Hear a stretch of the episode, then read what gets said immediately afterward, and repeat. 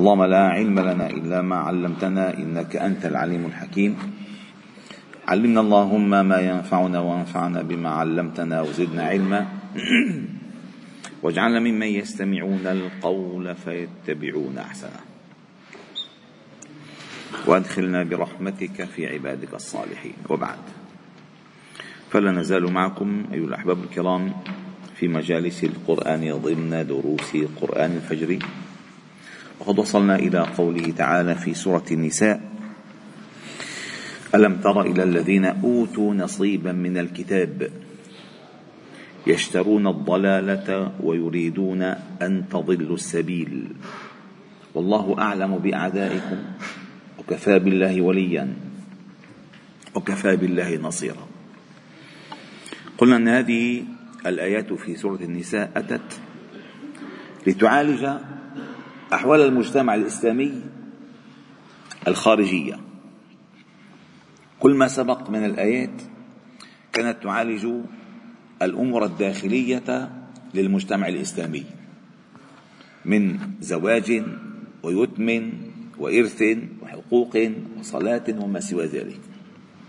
الآن لأن المجتمع المدني مجتمع مختلط فيه أنواع متعددة من الناس. فيه المشركون فيه المنافقون فيه اليهود. و بعيدا عن المدينة كان يأتون إليها النصارى. ولكن اليهود أغلب الآيات التي تحدثت في سورة النساء عن اليهود. وأغلب الآيات التي تحدثت في سورة آل عمران عن النصارى. وأغلب الآيات تحدثت في سورة البقرة عن اليهود. الآن في سورة البقرة حديثنا عن اليهود كان في التاريخ فيما حصل معهم. وإذ أخذنا ميثاقكم ورفعنا فهم الطور فيما حصل معهم مع أجدادهم. أما الآن فيما حصل معكم معهم إن أنتم احتكاككم بهؤلاء النصارى أو هؤلاء اليهود من الذين أوتوا الكتاب من قبل كيف ستكون نظرتهم إليكم؟ وكيف ينبغي أن تكون معاملتكم لهم؟ وأخذ حذرهم حذركم منهم. فبالبداية الله تعالى قال ألم ترى هذا استفزاز للذهن حتى يتيقظ ويحذر. ما شفت شو صار؟ ألم ترى إلى الذين؟ أي ألم تعلم؟ ألم يأتيك الخبر؟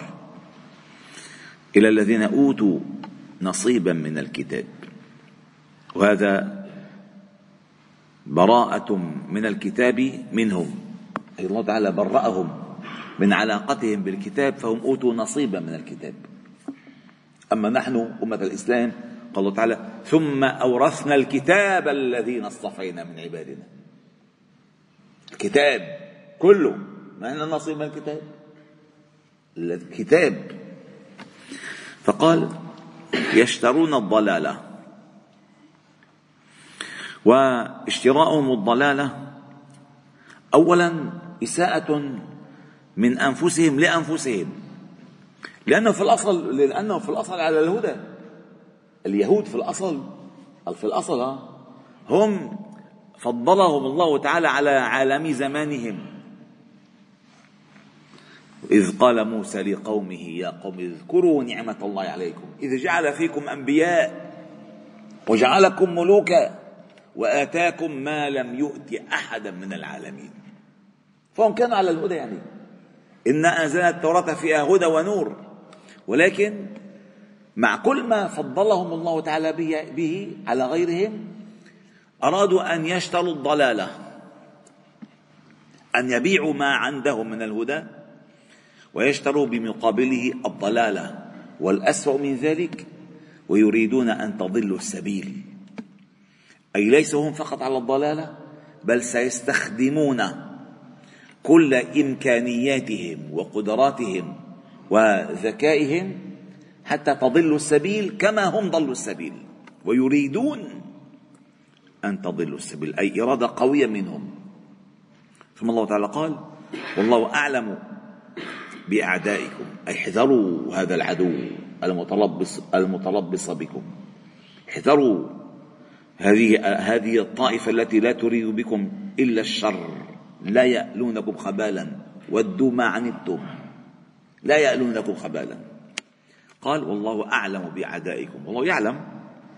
وما دام ما دام الإنسان أيها الأحباب الكرام ما دام مع الله فلن يخشى شيئا ولا يخاف. وأنا لما سمعنا الهدى آمنا به فمن يؤمن بربه فلا يخاف. فلا يخاف بخسا ولا رهقا. أبدا لا يخاف. هذا الموضوع. سبحان الله. فقال وكفى بالله وليا وكفى بالله نصيرا. الله جل جلاله إذا أنت اتبعت هديه فأنت عند الله تعالى من أوليائه والله يتولى أمرك. لذلك قال الله تعالى في سورة الأعراف للنبي صلى الله عليه وسلم إن وليي الله الذي نزل الكتاب وهو يتولى الصالحين. ماذا قال العلماء في هذه الآية؟ أي أن أفضل وأقصر وأضمن طريق للولاية اتباع الكتاب كل الكتاب. فالله تعالى قال إن ولي الله الذي نزل الكتاب. فعلاقتي بهذا الكتاب هي التي درجتني في مقام الولاية. وهو يتولى الصالحين. وكفى بالله وليا وكفى بالله نصيرا. والله تعالى يقول في سورة الزمر أليس الله بكاف عبدا ويخوفونك بالذين من دونه. الله يكفيك. أتخاف من دونه شيئا؟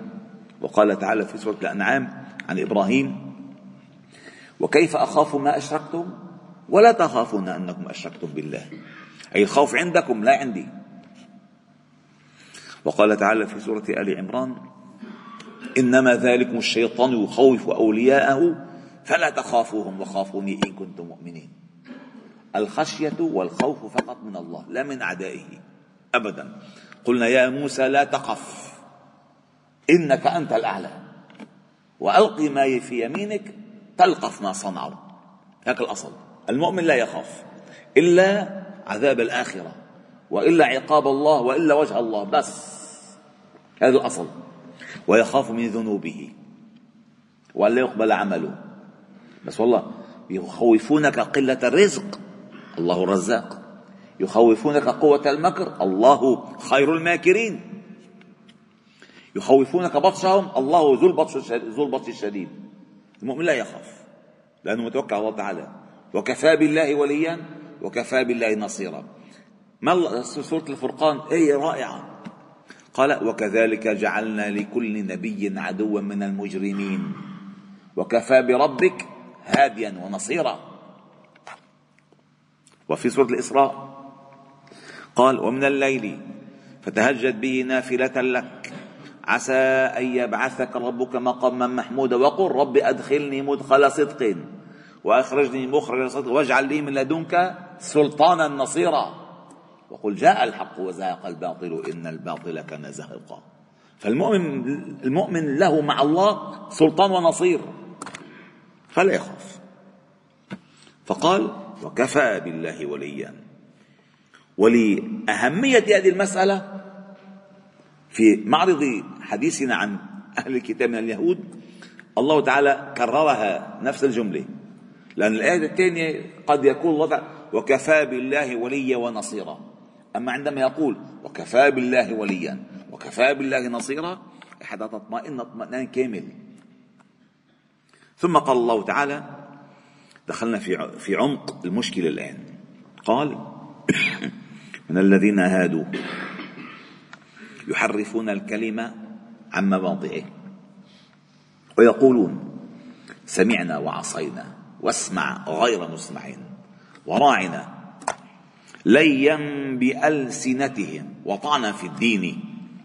ولو أنهم قالوا سمعنا وأطعنا واسمع وانظرنا لكان خيرا لهم وأقوما ولكن لعنهم الله بكفرهم فلا يؤمنون إلا قليلا. آية كاشفة لحركات اليهود مع الأمة. مع رأس الأمة والأمة. لأن كانوا يحتكون كانوا دائما حريصين دائما كانوا حريصين على أن يحرجوا النبي صلى الله عليه وسلم في الأسئلة. دائما. وفي الألفاظ وفي الفتن. فالله تعالى قال من الذين هادوا يحرفون الكلم. الكلم يعني الحق الذي في كتاب الله تعالى. سواء أكان عندهم في التوراة أو الحق الذي يسمعونه من النبي صلى الله عليه وسلم. هذا ديدنهم. تحريف الكلم عن مواضعه. وهذا يكون بعدة أوجه. أولا التحريف اللفظي. التحريف اللفظي.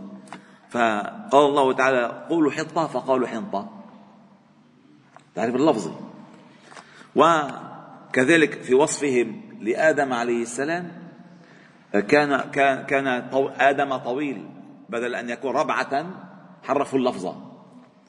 وهناك تحريف بمعنى آخر هو تحريف الحكم كتحريف الرجم.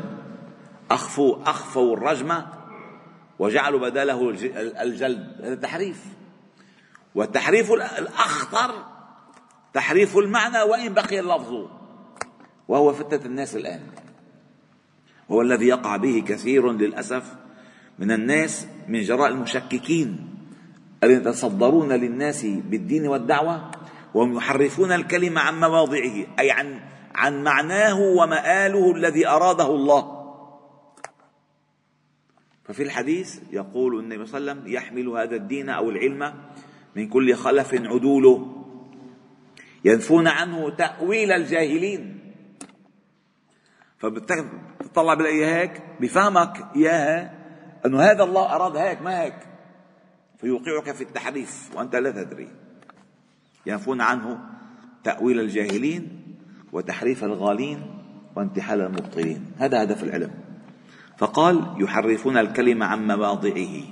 ويقولون سمعنا وعصينا. سمعناك شو قلت وحنعمل عكسه ما انه فات ما نطلع من هون؟ هلا نحن هون المجتمعات بفوت من هون بيطلع من هون. لا فات من هون عملوا عكس تماما اللي كأنك قلت لهم افعلوا العكس. وقالوا سمعنا وعصينا واسمع غير مسمع. أي أنت تسمع منا لا أنت نسمع منك.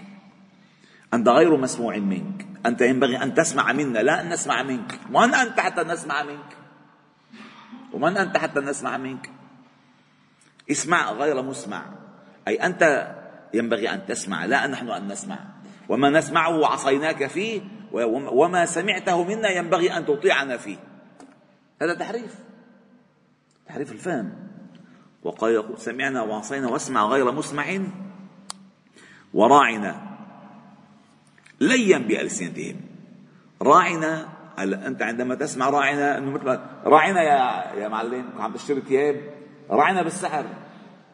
يعني يعني انظر انظرنا. خدنا خدنا بحلمك شوي هم ما أرادوا ذلك هم هذا من من باب تحريفهم للكلم قالوا راعنا اللي بيسمعوا مع الصحابة شو فكروا عم يقولوا؟ إنه عم يمدحوه. هي صيغه مدح. إنه خدنا بحلمك. هن قصدهم أنت أرعننا. من الرعونة. راعنا. أنت الأرعن. حاشاه صلى الله عليه وسلم. هكذا يريدون راعنا ليا بألسنتهم. وطعنا في الدين. هذا ديدنهم. إلى الآن هذا. والذي يقرأ خططهم خصوصا ما ما سرب من مخططات أو بروتوكولات حكماء صهيون يرى كيف يدمر المجتمعات تدمير ممنهج. والتعليم تدمير ممنهج والاقتصاد تدمير ممنهج والإعلام تدمير ممنهج. والتدين تدمير ممنهج. كله بخطوة خطوة خطوة خطوة خطوة. وطعنا في الدين. ولو أنهم قالوا سمعنا وأطعنا واسمع وانظرنا لكان خيرا لهم وأقوم. ولكن لعنهم الله بكفرهم فلا يؤمنون إلا قليلا. وهذا القليل هي الأعداد القليلة التي أسلمت من اليهود في عصر النبوة وإلى آخر الزمان مما سيسلم. إلا قليل يعني قليل جدا من هؤلاء من من يهتدي إلى الله قليل جدا. والله تعالى أعلم وأحكم. والحمد لله رب العالمين. سبحان الله وبحمدك نشهد أن لا إله إلا أنت. نستغفر ونتوب اليك وصلي وسلم وبارك على محمد وعلى آله وأصحابه أجمعين. والحمد لله رب العالمين.